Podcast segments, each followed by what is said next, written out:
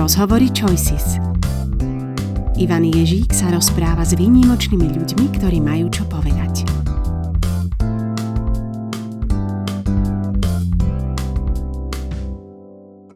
Vítajte pri ďalšej epizóde nášho podcastu. Z Pezinka do Kalifornie a potom cez Kolín naspäť do Bratislavy. tak by sa dala v skratke opísať cesta môjho dnešného hostia profesionálneho basketbalistu, reprezentanta slovenského Pala Lošonského. Palo je dnes mentálnym koučom a venuje sa práve tomu, aby ľudia možno si plnili aj také ciele, o ktorých predtým nesnívali. No a dnes sa s ním budem rozprávať práve o tom, ako môžeme hľadať nejakú rovnováhu medzi spokojnosťou a výkonnosťou, tak aby tie dve veci sa v živote navzájom doplňali a aby si neprotirečili, neboli nejakými protikladmi. Tak vám prajem príjemné počúvanie. Tak vítaj, Paolo, teším sa, že si prijal toto pozvanie. Ďakujem veľmi pekne a ďakujem za krá, e, krásne introduction. Neviem, či ma niekto lepšie predstavil zatiaľ. Tak to sa teším, že niečo sa ti takto už hneď páči. Um, Máme dnes hovoriť aj o mentálnom coachingu, tak možno hneď taká prvá otázka. Ty si sa s ním stretol niekedy aj počas kariéry, že mal si mentálneho kouča? Uh, aby som rovno akože nejak povedal ten už súčasť svojho príbehu, tak ja som vlastne, keď som začal profi šport, tak uh, tie tlaky samozrejme, že začali byť väčšie než v tých mládežníkov. Uh, boli už aj nejaké úspechy, ale prišla sezóna, kedy tá situácia bola náročná, mal som náročného trénera, uh, v živote sa mi diali nejaké veci a ani by som nepovedal, že som vyhorel takým tým, tým klasickým mm-hmm. vyhorením, ale stratil som taký ten zmysel. A niek- niekde okolo november, december som sa za- zasekol do takého štádia, že ja už som v podstate mal až nechuť ísť na ten tréning, nemohol som vidieť trénera, uh, nechcel som spolupracovať s tými mojimi spoluhráčmi a mamina mala o mňa strach, vtedy ešte len partnerka mala o mňa strach a už mi nevedeli pomôcť. Čiže vlastne to bol taký ten prvý okamih, kedy mi aj mamina povedala, že OK, si športovec, športovci majú odborníka, ktorý im pomáha, tak asi je čas, aby si si ty niekoho takéhoto našiel. A ja som vtedy oslovil jedného z prvých takých mentálnych koučov v rámci slovenskej sféry a to bol práve Miro Mackulín a to bol úplne, že prvý kontakt a odvtedy v podstate ako keby som spolupracoval s ním aj s inými. Takže sám som si prešiel tým, že potreboval som tú odbornú pomoc a, a videl som potom aj na sebe tú silu toho, že čo sa stane, ak človek je v pohode, keď tú hlavu má nastavenú na to víťazstvo, tak ten život je úplne iný. Uh-huh. A vieš aj tak spomenúť, že mal si aj ty možno nejaké predsudky alebo nevedomosti o tom, že čo ten mentálny coaching vlastne pro, znamená? pro. Ja keď som tam išiel, on je z vec, čiže akože východné Slovensko, tak si hovorím, že ty koky, že čo sa tam bude diať, že jak, že teraz niekto mi tam bude vymývať mozog, vôbec som nevedel. A to je, tomu je, že 12 rokov dozadu, ono to bolo v plienkach na Slovensku. Ako už v zahraničí, už to bolo súčasť korporátov a už mm-hmm. sa to riešilo aj v biznise, ale na Slovensku stále to bolo takéto vúdu šamanstvo, ale prišiel som tam, spravil mi jednoduchú nejakú športovú psychometriku, kde jasne bolo vidieť, že, že kde, kde som, ako som, že prečo sa to, prečo nefungujem mentálne. Uh-huh. A, a od toho sme sa nejak odkopli. A ja to môžem len povedať, že niekto to stále vidí len ako nejakú konverzáciu. Ja tvrdím, že tá konverzácia dokáže byť transformačná a človeku skutočne zmeniť život, lebo to môže byť jeden malé, jedno malé uvedomenie, jeden nejaký malý insight a skutočne tá jedna malá konverzácia, ten jeden, to uvedomenie, ten postreh vám dokáže zmeniť celý tú trajektóriu toho vášho ako keby že života. Mm-hmm. Takže u mňa to bolo, uh, uvedomil som si hneď na začiatku zo pár vecí, to teraz živo si to pamätám, kedy ja som vlastne povedal, čo sa deje, čo sa deje v mojom živote. A on mi jednoducho povedal, že, že, že, že Pálo, pozri, ja počujem, že ty ako keby škatulkuješ ten tvoj život na dobré a zlé. Život proste není, že, že biela a čierna, život je farebný. A to, čo ty teraz považuješ za najhoršie veci v tvojom živote, zasa niekto iný by vyhodnotil ako príležitosť narásť, odpichnúť sa. A už len tento feedback, ktorý som dostal, ako keby mm-hmm, to zrkadlenie, bolo, že aha, ja si to fakt tak stále škatulkujem, že tréner je zlý, spoluhráč je zlý a toto. A tu sú moje predstavy, očakávania a tým, že nie sú naplnené, tak všetko ide na tú stranu, že je to zlé. Teraz vnímam všetko inač. Teraz vnímam, že to, čo mi život prinesie, tak sú to pre mňa príležitosti, aby som ich zobral, uchopil, naučil sa z nich a posunul sa ďalej. Uh-huh. Uh, my budeme určite o tom hovoriť viac, ale možno aj teraz v úvode uh, teba niečo na tom oslovilo natoľko, že si si z toho vybudoval vlastne e, svoju vlastnú kariéru. Že pamätáš si aj nejaký ten bod? Alebo Pamätám kedy si. si sa rozhodol, že toto chcem študovať, toto chcem robiť?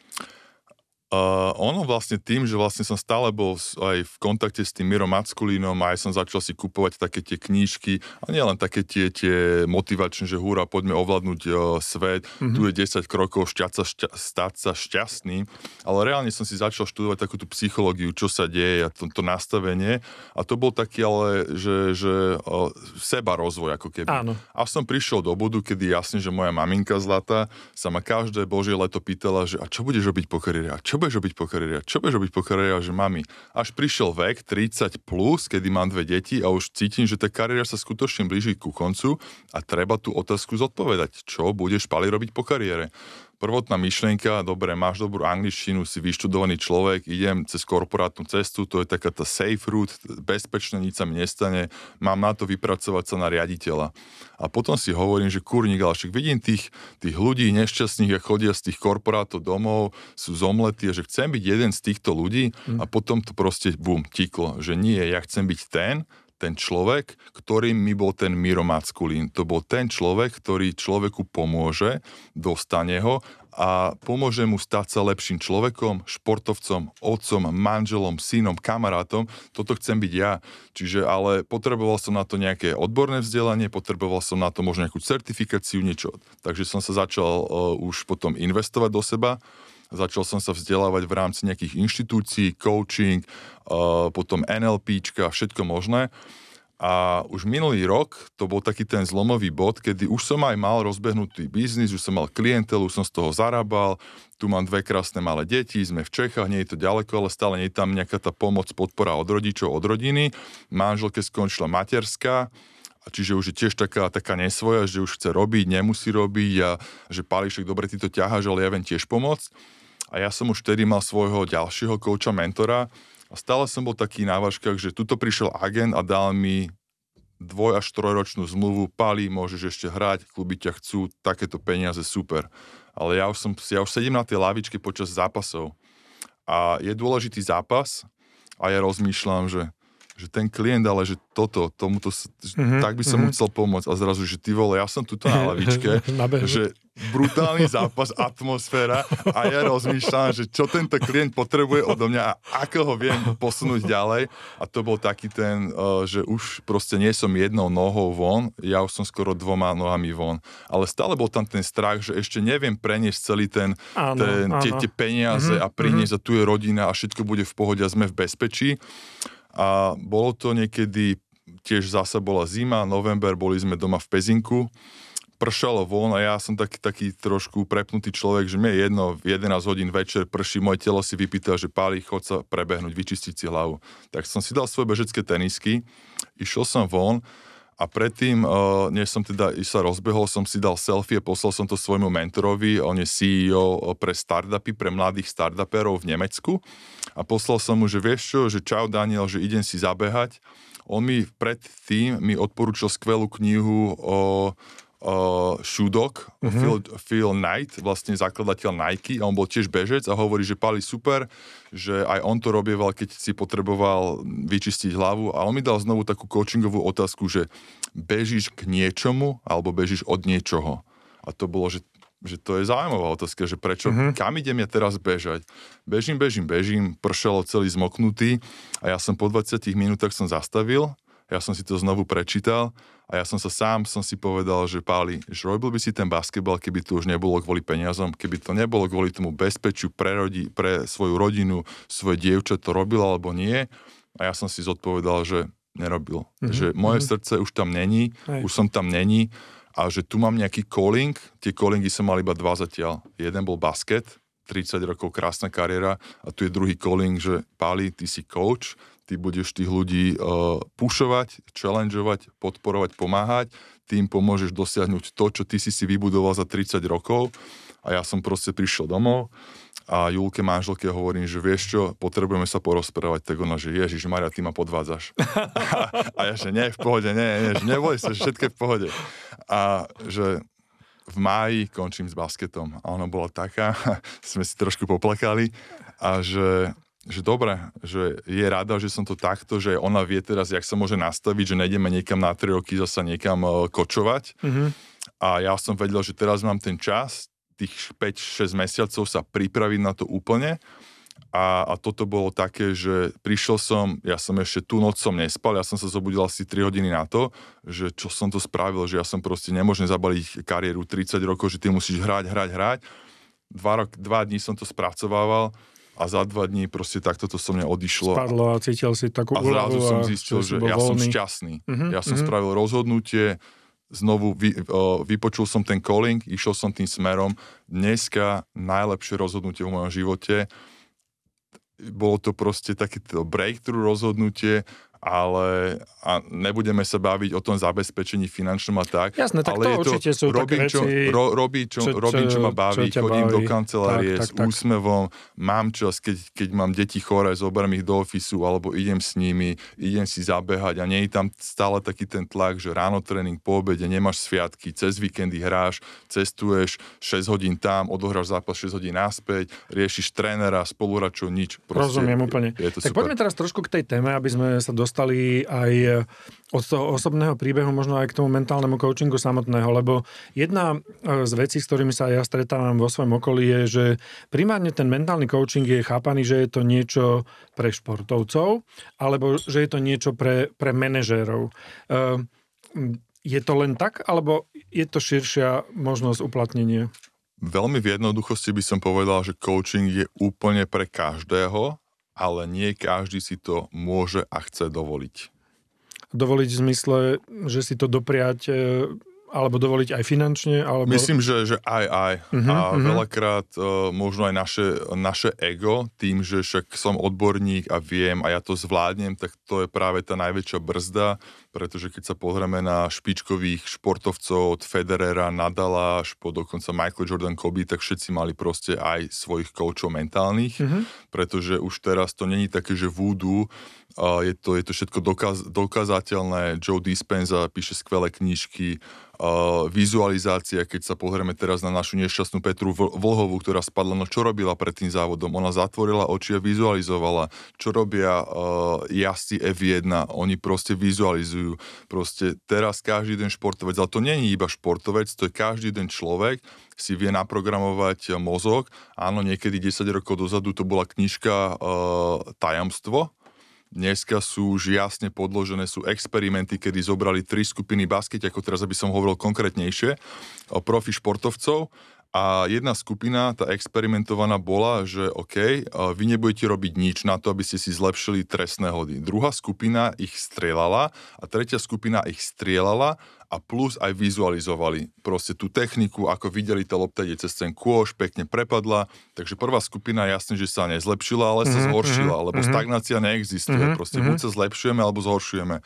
Druhá skupina sa zlepšila o nejaký X, Y a tretia skupina sa zlepšila, že výrazným spôsobom. Čiže sú tu už jasne akože metriky dokazateľné a teraz moja otázka, že koľko ľudí vôbec používa nejakú vizualizáciu, že si zavriem oči a niečo, no 0,01%. Uh-huh.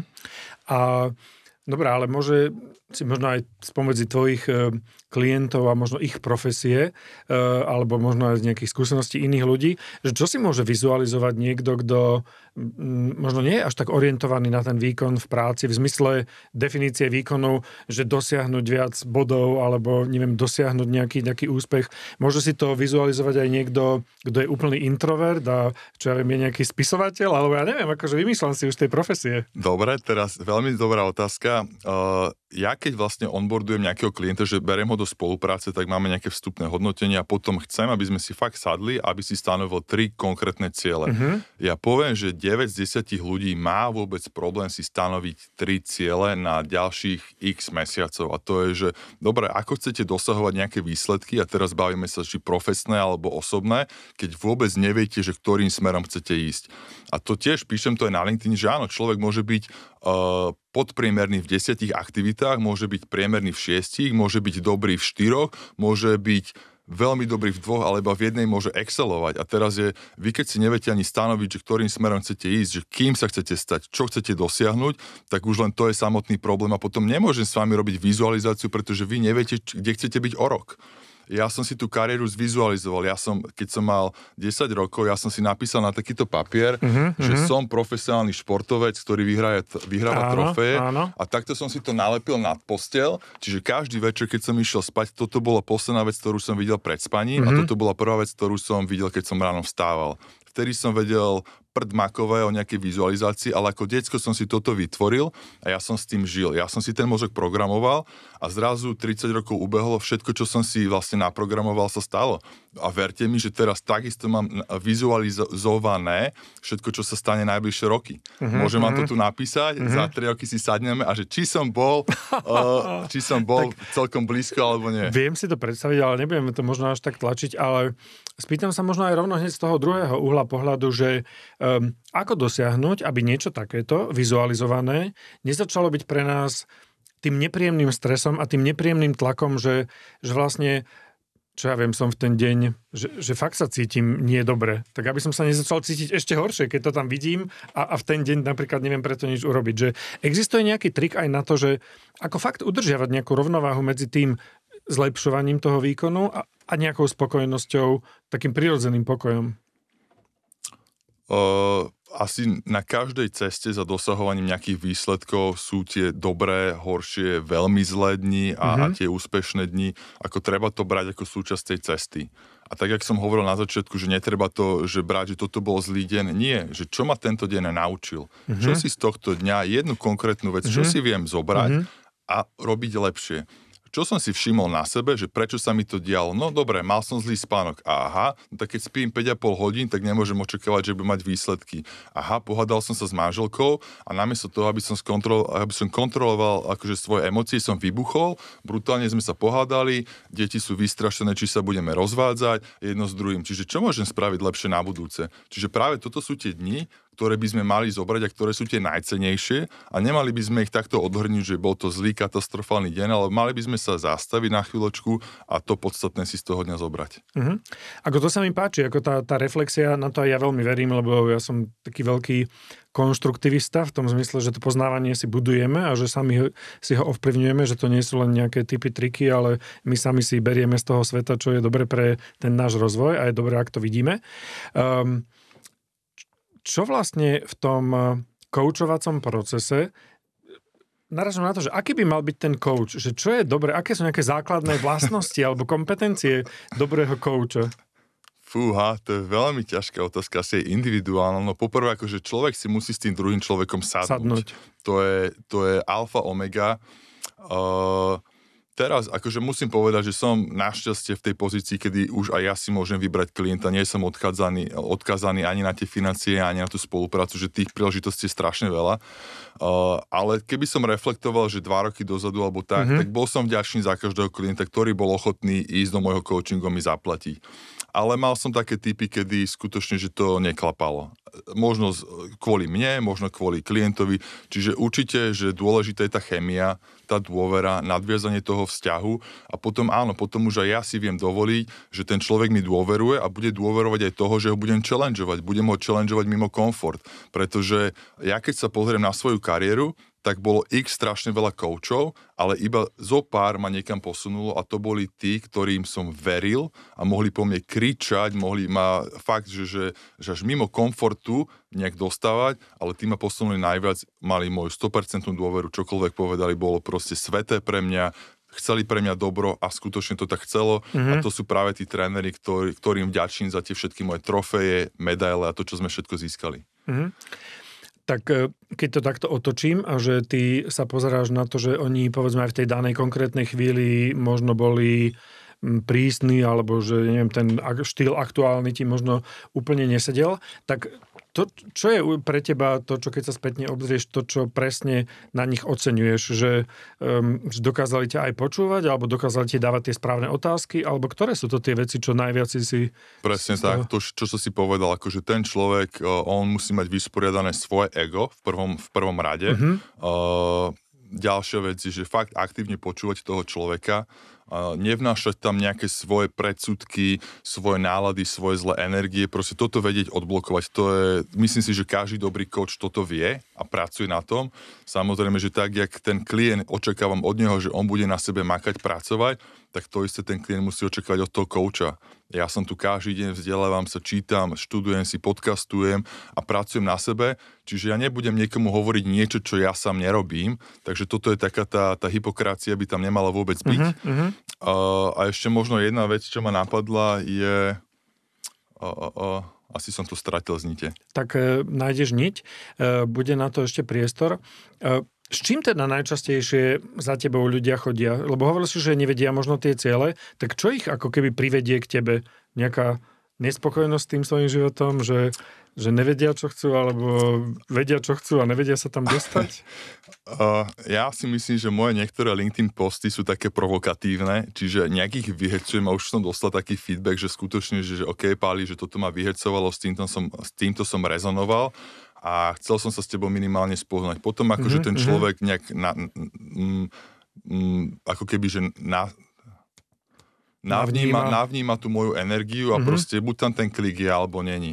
Ja by som povedal, že keď možno táto otázka, že s akými ľuďmi spolupracujem, ako momentálne sú to také tri kategórie. Dobre, športovci sú osobitná kapitola. Keby som mal riešiť teda ten biznis svet, tak uh, sú to ľudia, ktorí už sú možno v takej tej červenej zóne, čo sa týka toho, toho výkonu, tej performance, že dlho robia, veľa robia, mm-hmm. nevedia ako mm-hmm. vypnúť, nevedia, nevedia, proste a to je, že, že páli, ale ja už fungujem na 130% a ja hovorím, že nefunguješ, funguješ na 40. Proste ty len nevieš, ako tých 100% by mohlo vyzerať a to je, aj znovu to hovorím cez takú športovú paralelu, že ten, ten športovec nerobí ten stretching, tie vizualizácie, ten, ten mentálny coaching, uh, tú jogu a tú, uh, ten wellness a to všetko až potom, ako sa zraní, on to robí ako prevenciu.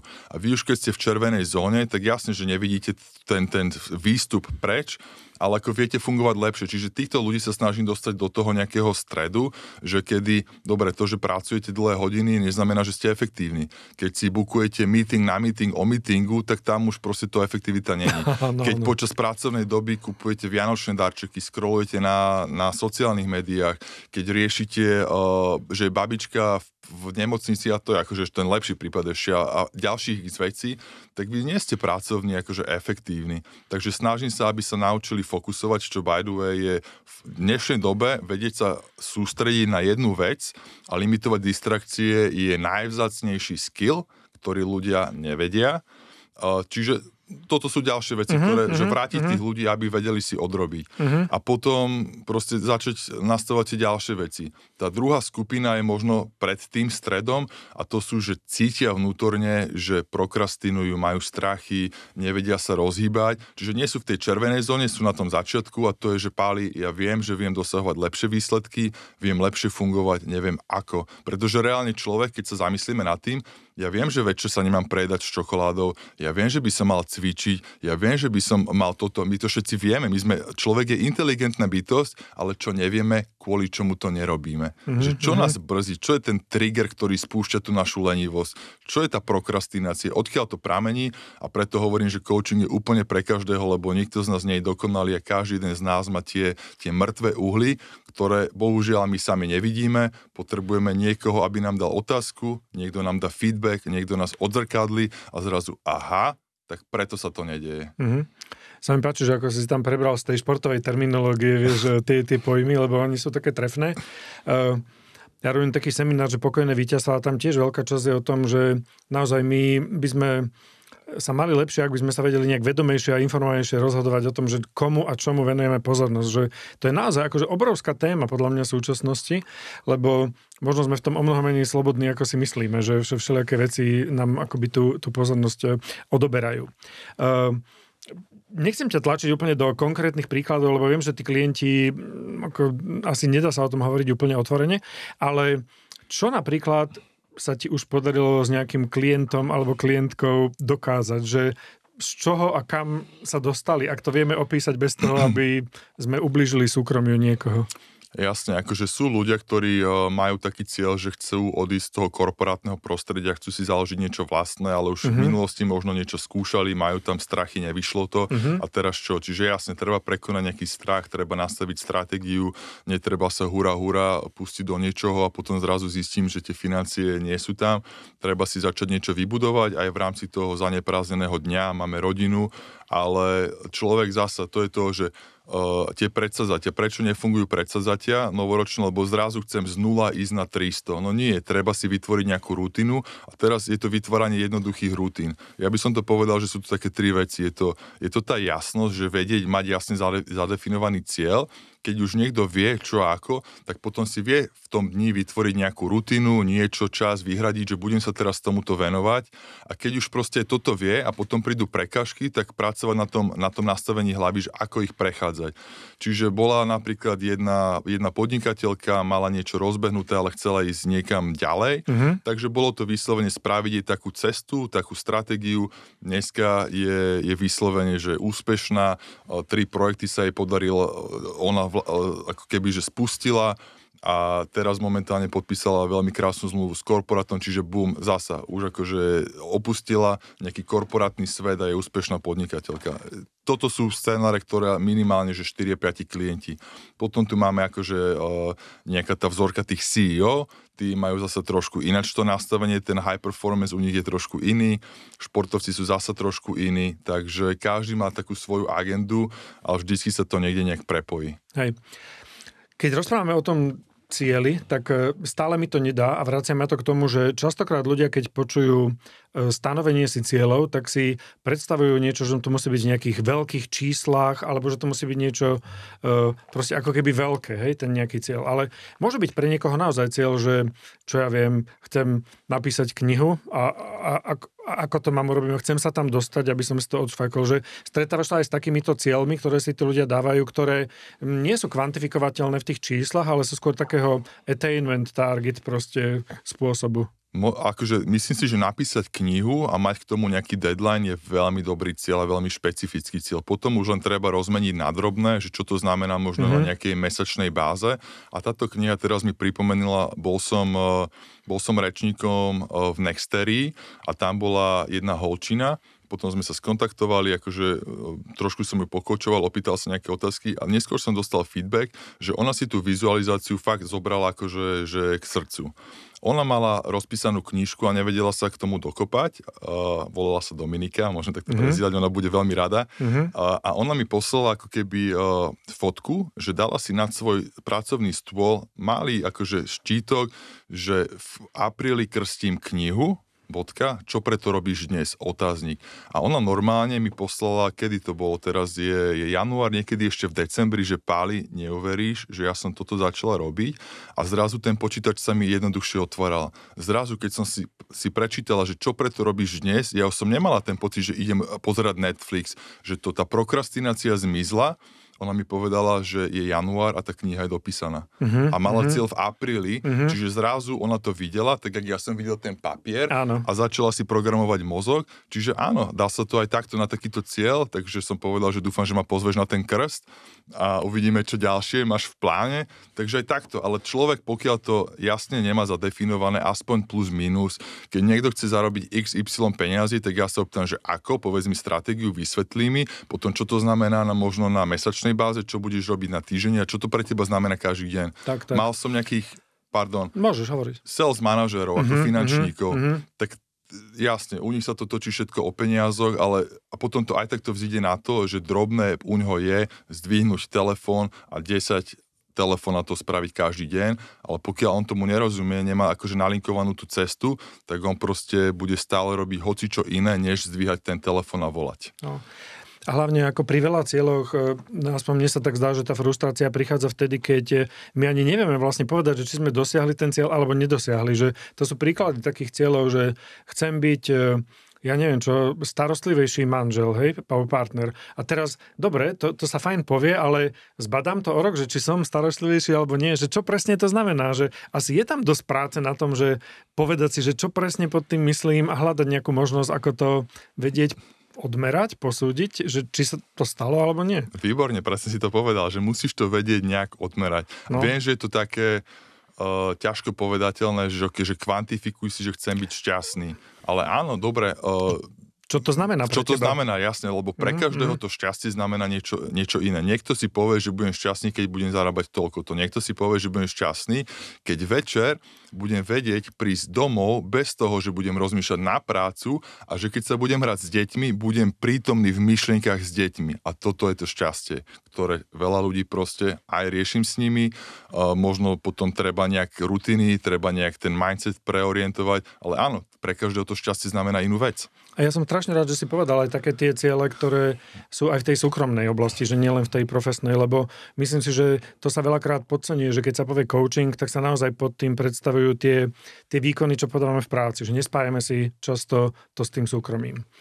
Počúvaj, ale veľa sa hovorí o tom, že, že poučme sa aj z tých neúspechov, že vieš, je to vyvesené všade, v každej druhej knižke to prečítaš, ale že či to nie je len taká fráza, že povedz mi, že ako sa dá reálne že poučiť z neúspechov, že čo to, že či máš aj ty možno nejaké neúspechy, z ktorých si sa poučil a mohol by si s nami zdieľať, že aby sme pochopili, že to není len také kliše. Pozri sa napríklad už to, čo som prezdielal, kedy som skoro chcel skončiť s basketom a ja som bol rozhodnutý, že radšej budem čašníkom a išiel som za tým mentálnym koučom Mírom. Ja som celú tú sezónu bol v tom, že toto je najhoršia sezóna môjho života. Mm-hmm. Teraz to považujem za požehnanie. Prečo? Lebo som spoznal skvelého človeka, dal mi hlavu dokopy a vybudoval mi budúcnosť, ktorú teraz robím. Čiže toto najhoršie, čo ja som vtedy videl, ma predurčilo na ďalších možno 40 rokov.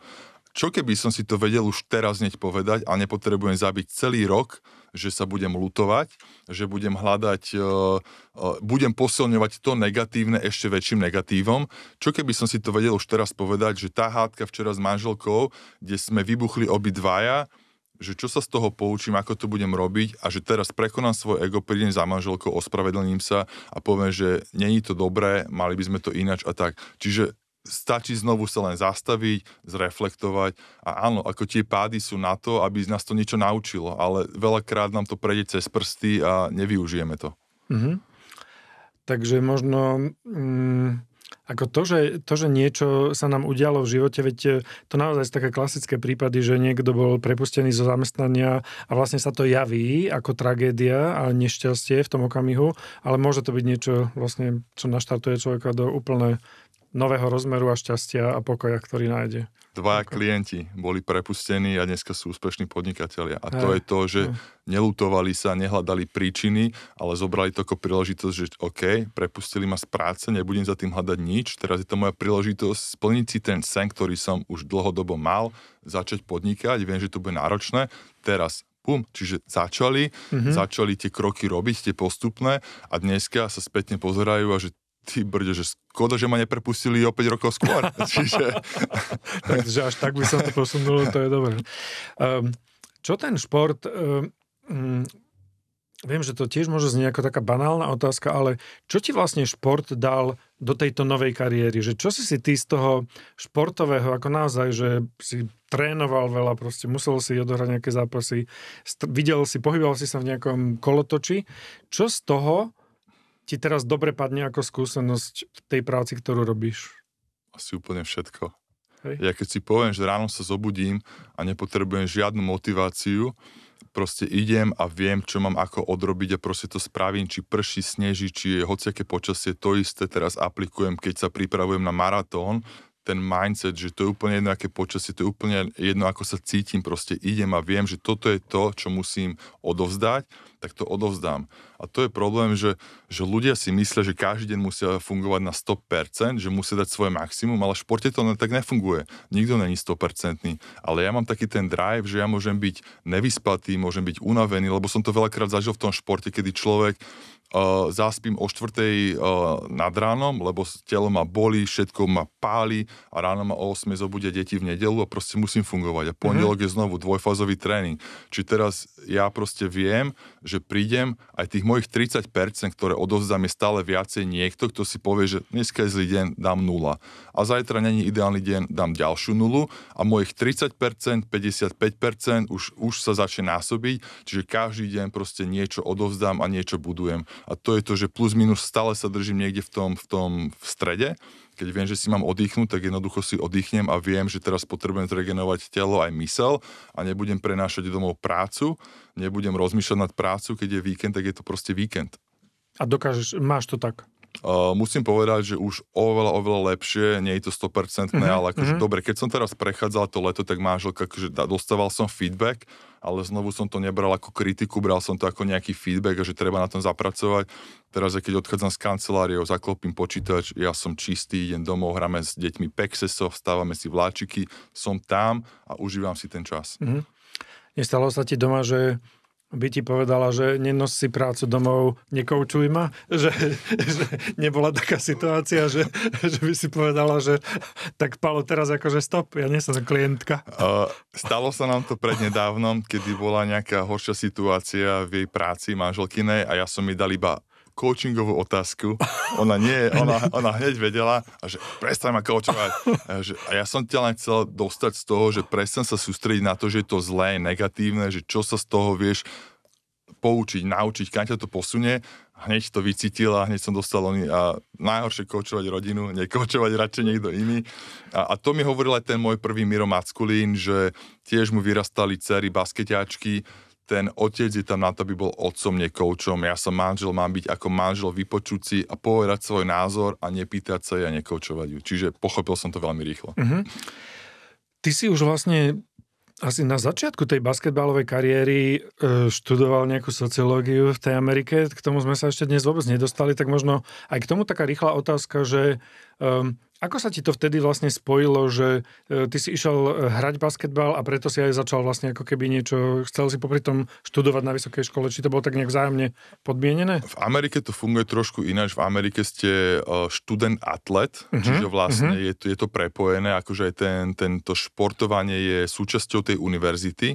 Čiže ja som vlastne dostal plné štipendium na základe toho, že si ma vybrala tá škola do basketbalového uh-huh, týmu. Uh-huh. Tam je napríklad pravidlo, že pokiaľ vám klesne priemer priemer známok pod nejakú hranicu, normálne škola vám dá stopku a nemôžete proste trénovať, nemôžete hrať. Stalo sa to veľa na mojim spoluhráčom, ktorí boli aj najlepší a zrazu dostali trojmesačnú stopku, pokiaľ si neopravia známky.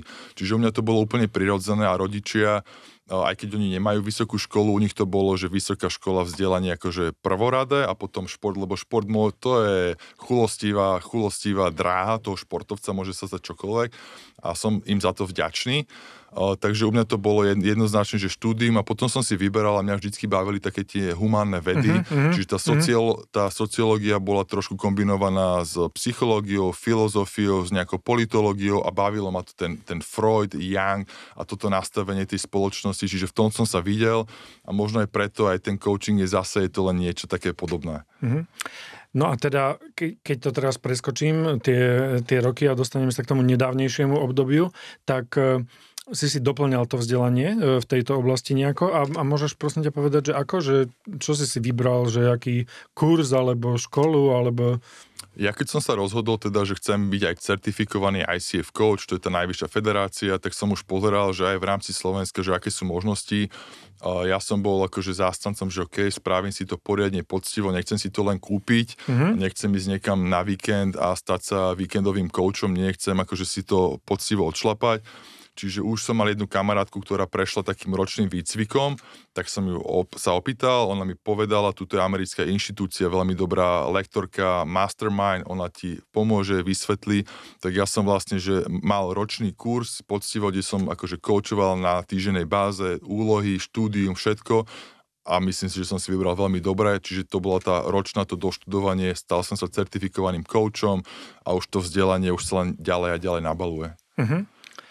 Dajme teda na záver ešte jednu takú otázku, že čo to tebe dáva toto všetko? Ako je to druhá kariéra, druhý život možno, čo si, čo si dostal, alebo si si vybudoval. Nechcem to tak hovoriť, aby to nevyznelo, že si to dostal ľahko.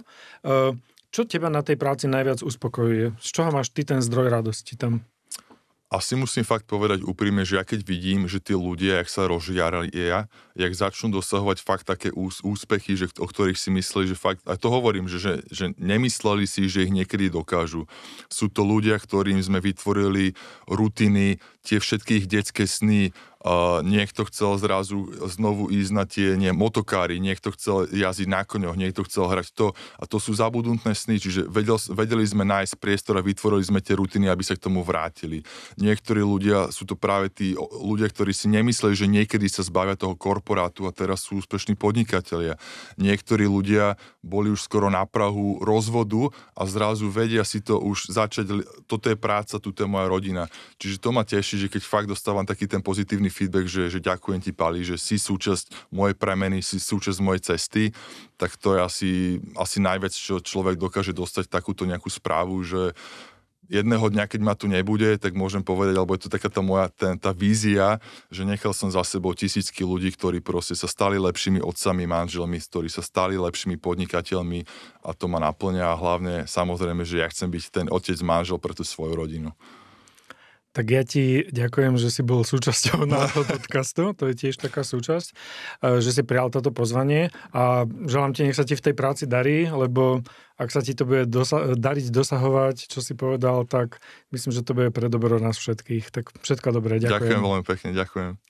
A ďakujeme aj vám, že ste nás počúvali. No a ak máte radi tento náš podcast, tak si kliknite na to tlačítko odoberať, alebo nás zdieľajte, lajkujte. Budeme vám za to vďační a ja už sa teraz teším na ďalšiu našu epizódu. Majte sa dobre, dovidenia.